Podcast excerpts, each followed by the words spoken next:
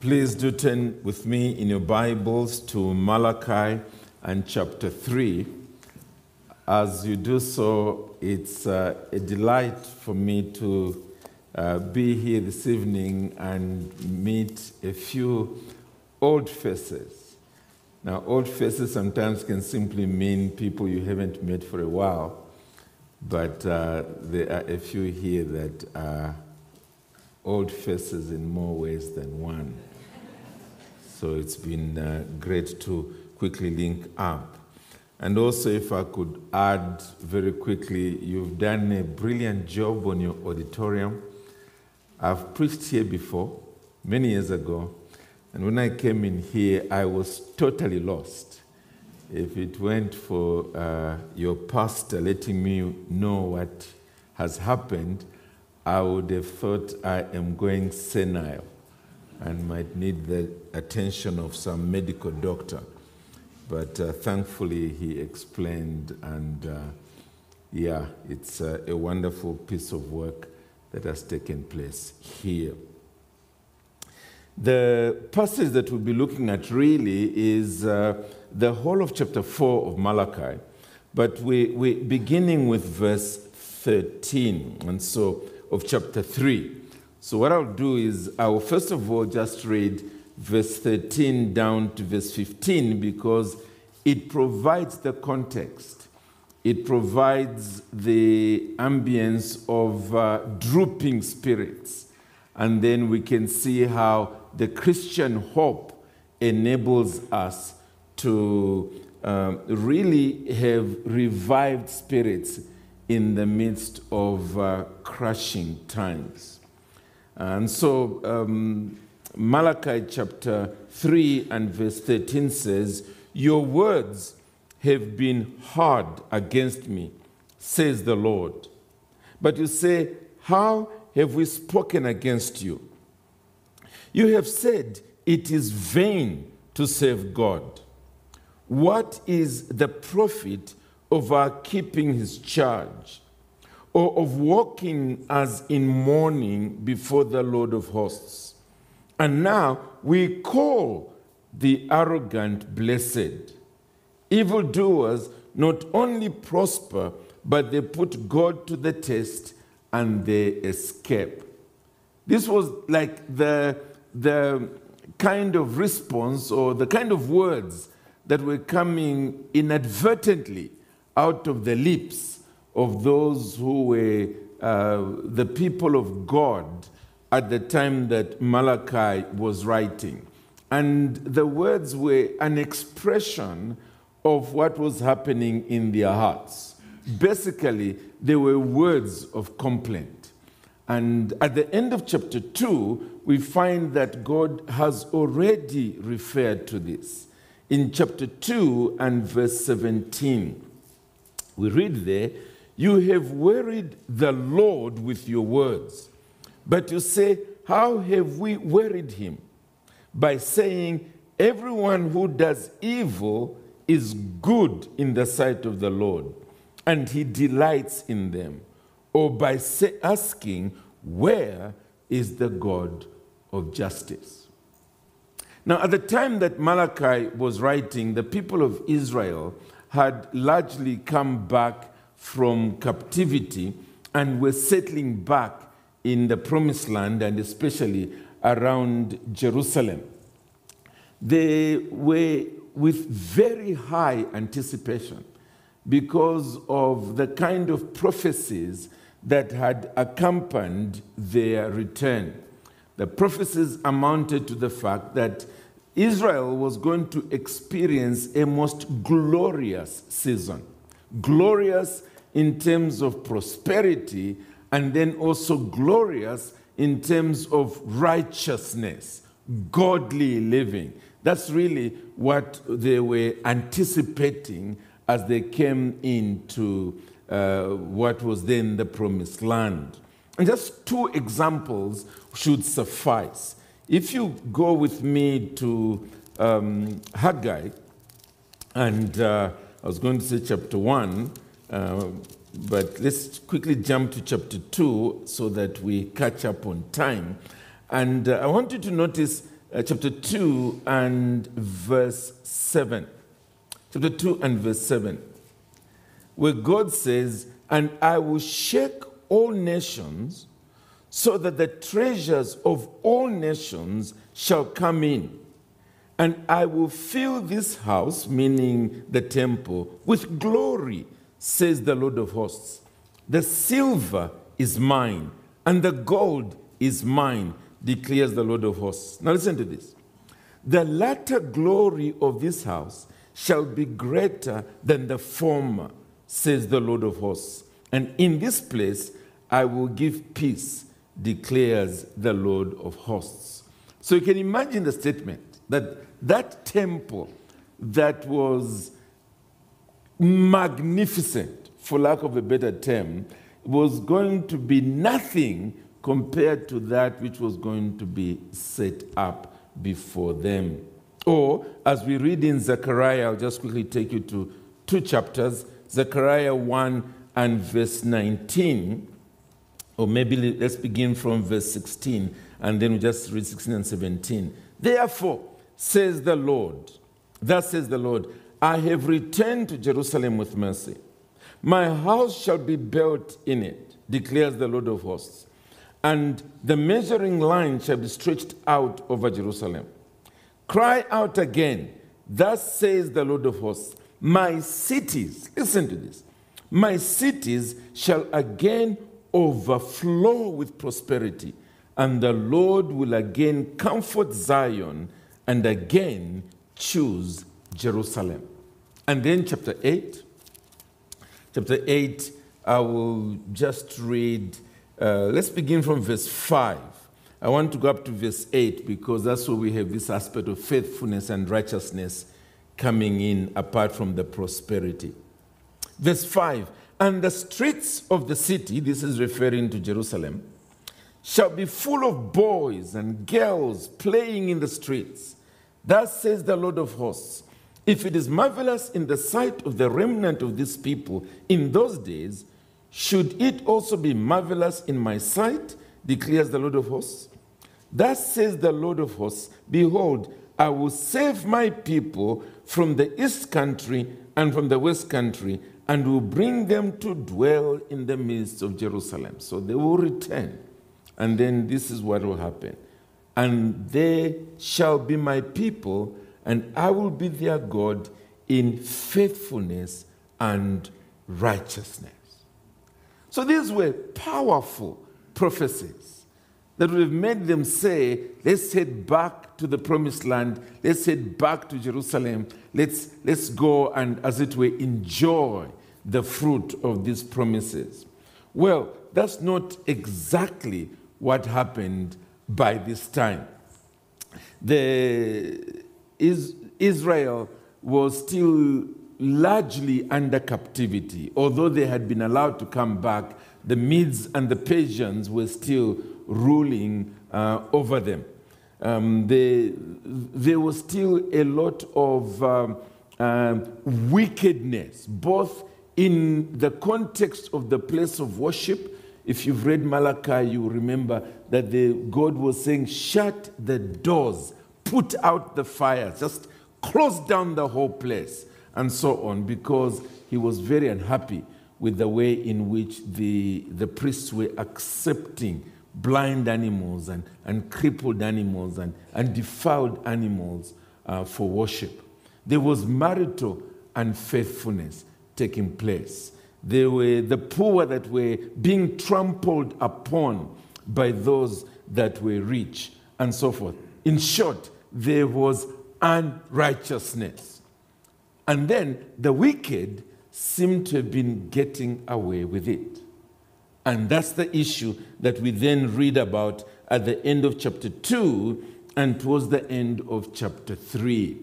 It was causing those who were genuinely wanting to see God glorified in the promised land, genuinely wanting to see a glorious season among the people of God, it was causing them to be, dispo- to be despondent, to be depressed, to, to really be asking the kind of questions that we, we have here. And friends, Christianity can, can often be like that. You, you read, for instance, the book of Acts. You see the way in which the church was galloping on, with thousands getting converted.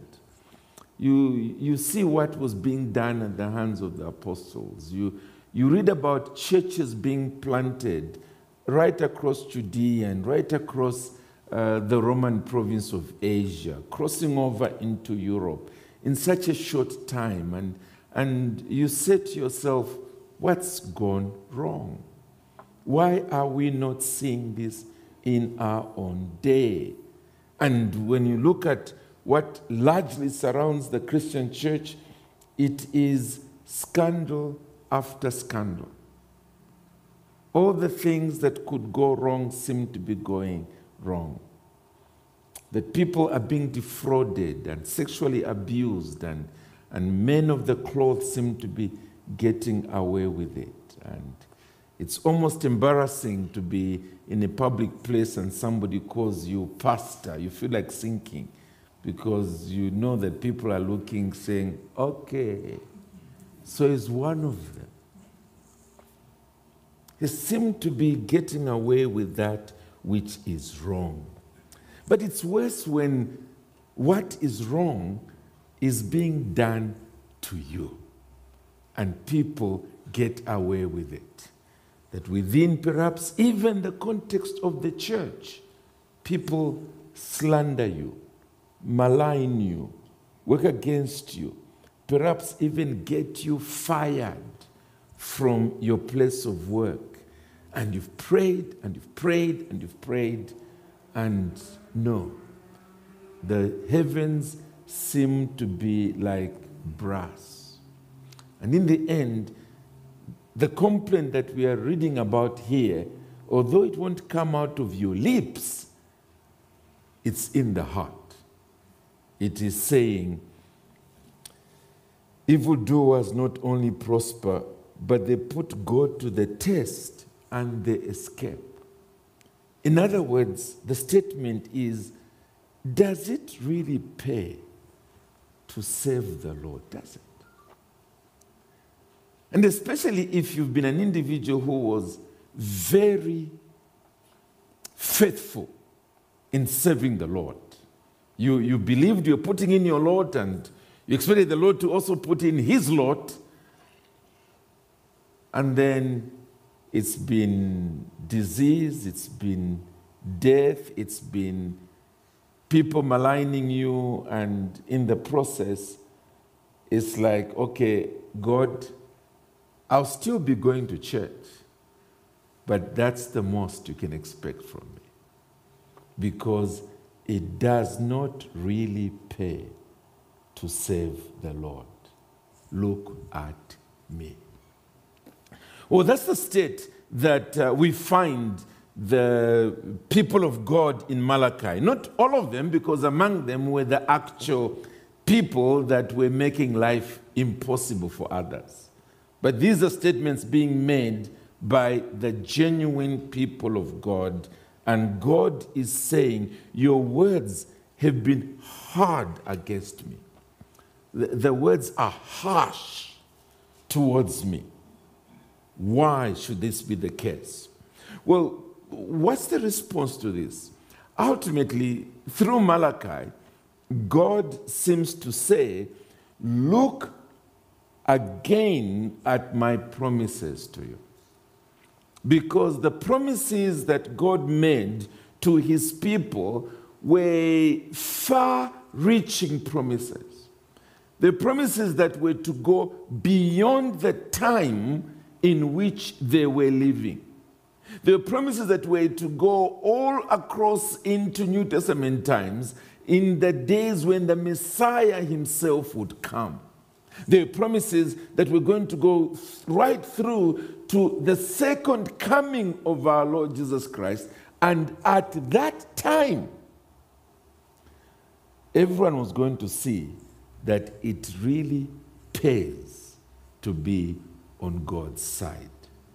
And that's what I want us to see very quickly as we make our way to the end of Malachi. To the end of Malachi. And the first thing that we notice is that, yes, in the midst of this level of apparent contradiction, God's people tend to confer with one another, remain in fellowship with one another, and because of that, they tend to still draw encouragement from one another that keeps them going in the midst of these discouraging times. Look at the way it is put in verse 16 down to verse 18. We read there, then those who feared the Lord spoke with one another. The Lord paid attention and heard them. And a book of remembrance was written before him of those who feared the Lord and esteemed his name. And this is God now speaking. They shall be mine, says the Lord of hosts, in the day when I make up my treasured possession. And I will spare them as a man spares his son who saves him. Then, on that day, then once more you shall see the distinction between the righteous and the wicked, between one who serves God and one who does not serve him. And friends, this was obvious what was happening in Israel itself. That if you were to go into some homes, you would find that those who genuinely feared the Lord, who, who were failing to understand the meeting point between God's promises and God's providence, they were not kicking God in the face. No. They were encouraging one another in those homes. They were speaking into one another's lives. And often that's where the, the rubber hits the road, so to speak. It is when God's people give up on such fellowship, that's when they are at the mercy of the evil one. So, one of the things we ought to realize is this that in our most discouraged times, the worst mistake is for you to withdraw from the people of God. It's the worst mistake. Because now you are left to yourself processing your own thoughts and you go from one level of depression to another. But it is when you are together with the people of God and you are mourning the, the lack of appreciation of God's love and God's glory. And as you are bemoaning the unfaithfulness that surrounds you, and you are praying together, you are still seeking to serve the Lord together in the midst of such difficult times.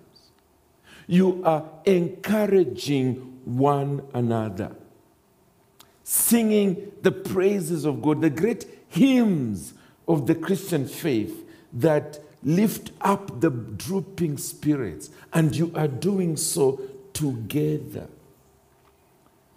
There's a way in which the warmth of the other saints warms up your own soul, and the warmth of your soul warms up their souls, and consequently, you march on together.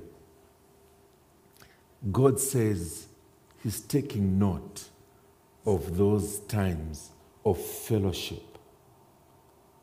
Yes, over a cup of tea, over a cup of coffee, but it is God's words being spoken into each other's lives.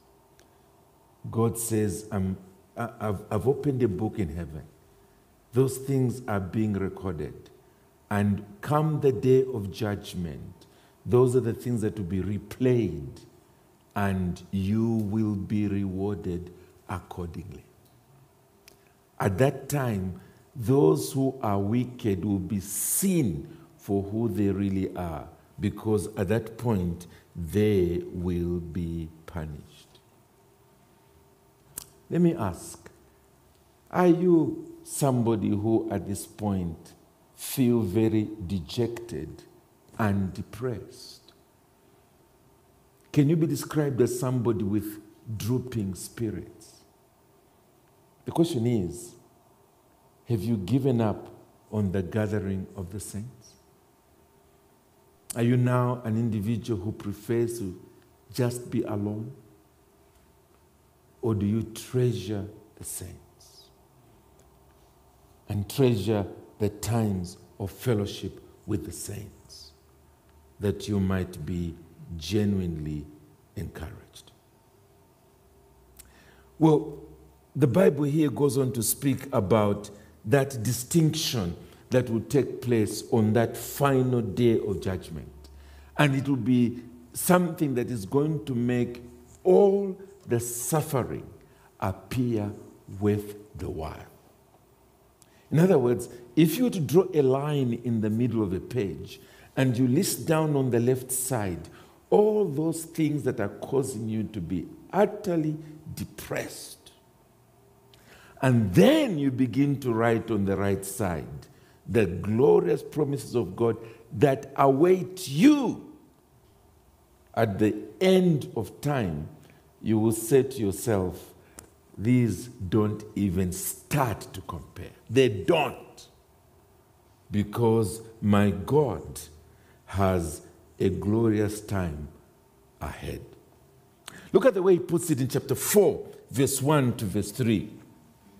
He says there, For behold, the day is coming, burning like an oven, when all the arrogant and all evildoers will be stubble. That day that is coming shall set them ablaze, says the Lord of hosts, so that it will leave them neither root nor branch. And then verse 2 but for you who fear my name, there it is again. For you who fear my name, the Sun of Righteousness shall rise with healing in its wings. You shall go out leaping like calves from the stall.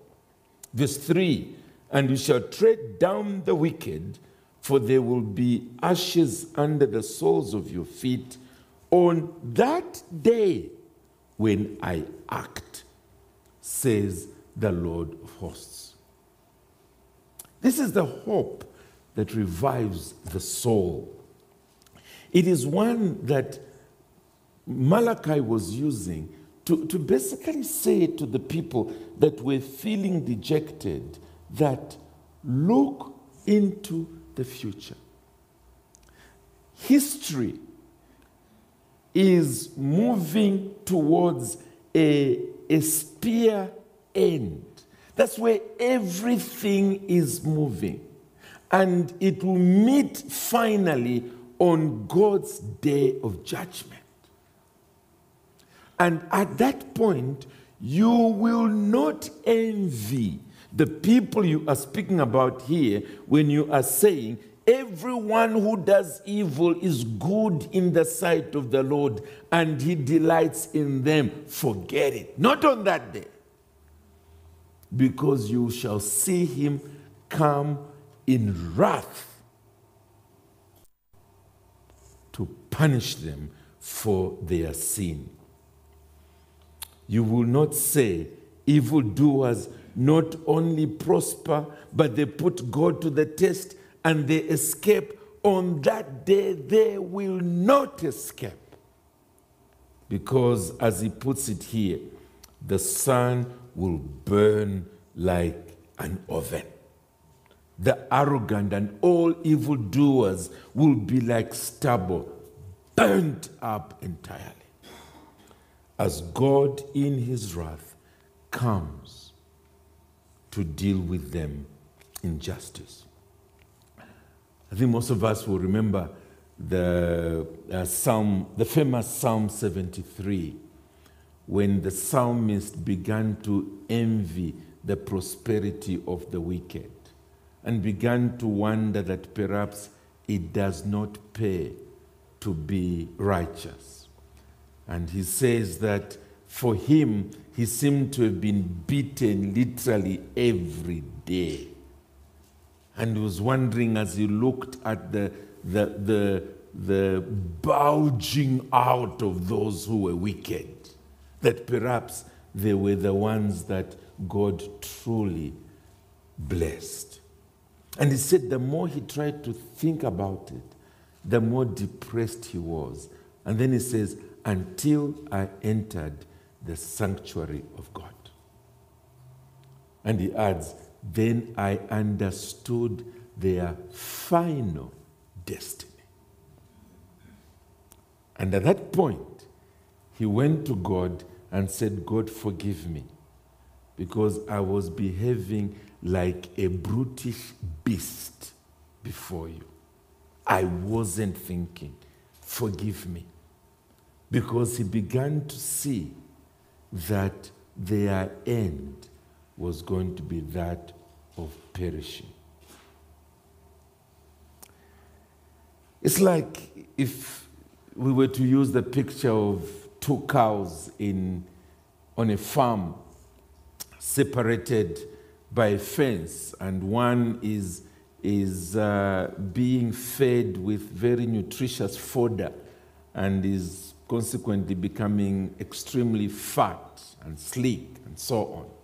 And then here you are on the other side of the fence, yeah, sort of barely surviving, and thinking to yourself, well, that must be um, Uncle Joe's favorite cow compared to me. Why is he favoring this way until perhaps word gets to you that he's being prepared for the slaughter in two weeks' time. Suddenly you say, Wow, I'm blessed. It just completely changes the picture, doesn't it? Well, that's what is being brought out here. Exactly what the psalmist in, in Psalm 73 was beginning to understand that ultimately, when, when God allows the wicked to get away with things, they are being prepared for the slaughter, the final slaughter. You don't start envying them. You don't do that. And that's the point that is here that there will be neither root nor branch remaining. When the sun comes blazing in all its heat. But look at the opposite effect of the sun upon those who at one time were feeling depressed, but now they are changing completely. Verse 2 But for you who fear my name, the sun, the same blazing sun, but now the sun of righteousness shall rise with healing its wings, and you shall go out leaping like calves from the store. What a different picture. If you've ever lived on a farm, you will know that if in the morning they open the place for maybe even just the, the, the cows and calves to come out, the cows normally, as usual, come out with that majestic walk no sign that there's any excitement in them. But you look at the cows when it's now morning and the doors are open, they come on, jumping here, and jumping there. You can tell that they're finally free and excited. The day has dawned. And that's the picture that is being brought out here concerning the people of God. That they will be coming out of a closure, they are now free. They are coming out of the darkness of the night. Now the day has dawned. Look at them. The joy, the thrill, the exuberance that is there in the people of God. Brethren, that's our hope. And yet it doesn't end there. It speaks about the, the final vindication that's going to come to the people of God. So we don't need to revenge any cause today. He will do the avenging. Look at verse 3 And you shall tread down the wicked, for there shall be ashes under the soles of your feet on the day when I act, says the Lord of hosts.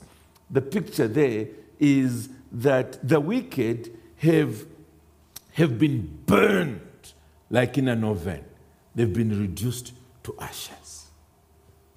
And now you are literally now just stepping on them, stepping as you are jumping like calves all over the place. That's the kind of picture that is there. And obviously, it's a picture of your final vindication. The final triumph is yours. It's not theirs. Those who've defrauded you, those who've slandered you, those who've made you lose your marriage and lose your job and done so much evil against you and apparently succeeded. Don't bother yourself trying to avenge. Leave it to the Lord. See what He will do on that particular day. Oh, friends, surely that should revive your drooping spirit. To recognize the fact that a day is coming when every wrong will be turned to right. A day is coming when God will reward faithfulness. A day is coming when those who pulled the trigger to kill God's genuine people, to blow out their brains, will be crying out to the rocks to cover over them, to rescue them from the wrath of the Lamb.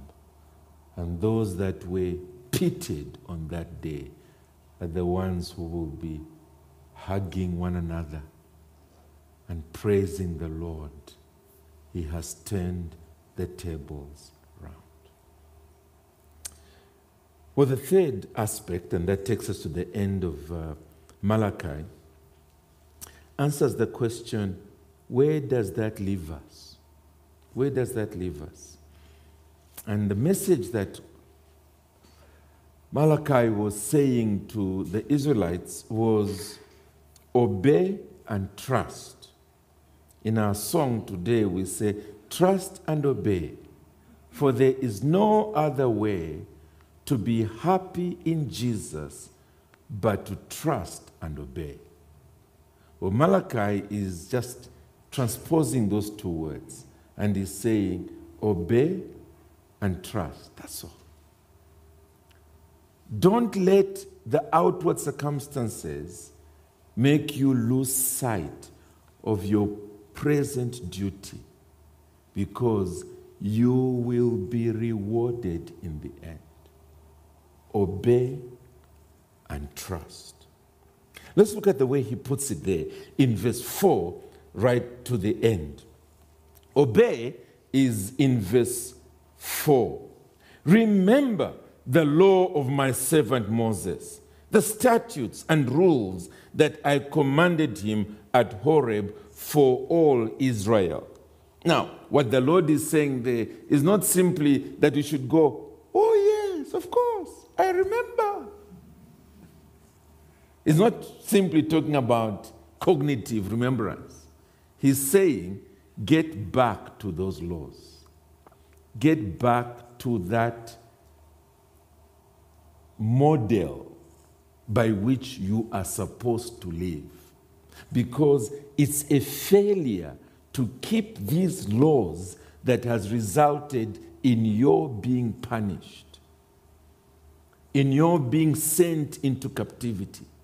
So get back to those laws.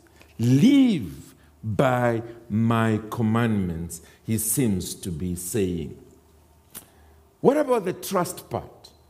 Verse 5 and verse 6. Behold, I will send you Elijah the prophet before the great and awesome day of the Lord comes. And he would turn the hearts of fathers to their children and the hearts of children to their fathers, lest I come and strike the land with a decree of utter destruction. The Elijah that was to be sent is pointing to, I'll show you in a moment, the coming of John the Baptist, who will precede the coming of the Messiah. And so, as he's speaking to them, he's basically saying, Trust me. What I am talking to you about here awaits the coming of Messiah. Right now, as you read there, it looks like it's simply pointing to his first coming, but it's everything, including his second coming. And I'll prove that to you in a moment. But you can see it here when it says, the, I'll send you Elijah the prophet before the great and awesome day of the Lord comes. And the great and awesome day of the Lord is not his birth, it is his second coming in judgment. And basically, all he is saying is that the promises I am making are bound up in Messiah. He's coming. Trust me. Earlier, he had put it this way, beginning of chapter 3, verse 1. Basically the same. He says there, Behold, I send my messenger, and he will prepare the way before me. And the Lord whom you seek will suddenly come to his temple. And the messenger of the covenant in whom you delight, behold, he is coming, says the Lord of hosts. Now listen to this. But who can endure the day of his coming? And who can stand when he appears? So there you have it again. There is the coming of John the Baptist to prepare the way for you. But as the prophet is looking, he's not just seeing that first event, he is seeing literally everything all the way to the second coming when he descends from heaven in the glory of the Father and then brings history to the end. And at that point, those who are his enemies, how can they endure? Well, there is evidence about this Elijah in. Um, let's just quickly look at Mark 9 and Luke 1. Mark 9 and Luke 1, and then I will need to wrap this up. Mark 9 and Luke 1.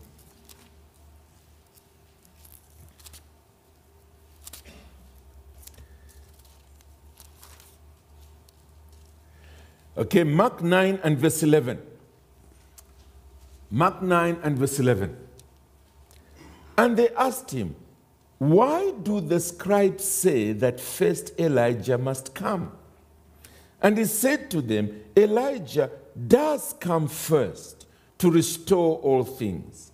And how is it written of the Son of Man that he should suffer many things and be treated with contempt?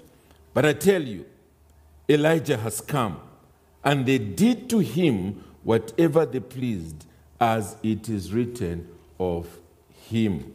And then Luke chapter 1, Luke chapter 1 and verse 17.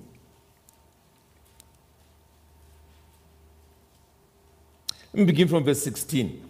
And he would turn many of the children of Israel to the Lord their God, and he will go before him. This is referring to John the Baptist he will go before him in the spirit and power of Elijah to turn the hearts of the fathers to the children and the disobedient to the wisdom of the just, to make ready for the Lord a people prepared. In other words, what God was saying to the people of Israel was this Trust me, I've got an agenda which goes beyond your little life. it's the bringing in of the great Messiah who will finally work out atonement for the people of God. When that is done, I will now work towards the final end when I will punish the wicked. Trust me. Be patient. Trust. Oh, brethren, that would have been a little more difficult for the people of Israel at the time Malachi was speaking than it is for us, for you and me sitting in this room. Why do I say so? Well, Elijah has come. At this point, it was at least 400 years before he came. Well, the Lord Himself came. He has died. He's been he, he's satisfied all the promises of God that were related to his first coming. All of them have been fulfilled. What excuse have we got for failing to trust that even the promises related to the second coming will be fulfilled. What is it that can make us fail to trust that? What is it? Because for these people, yes, everything was ahead of them, everything. But for us, we are right now in between the first and the second coming.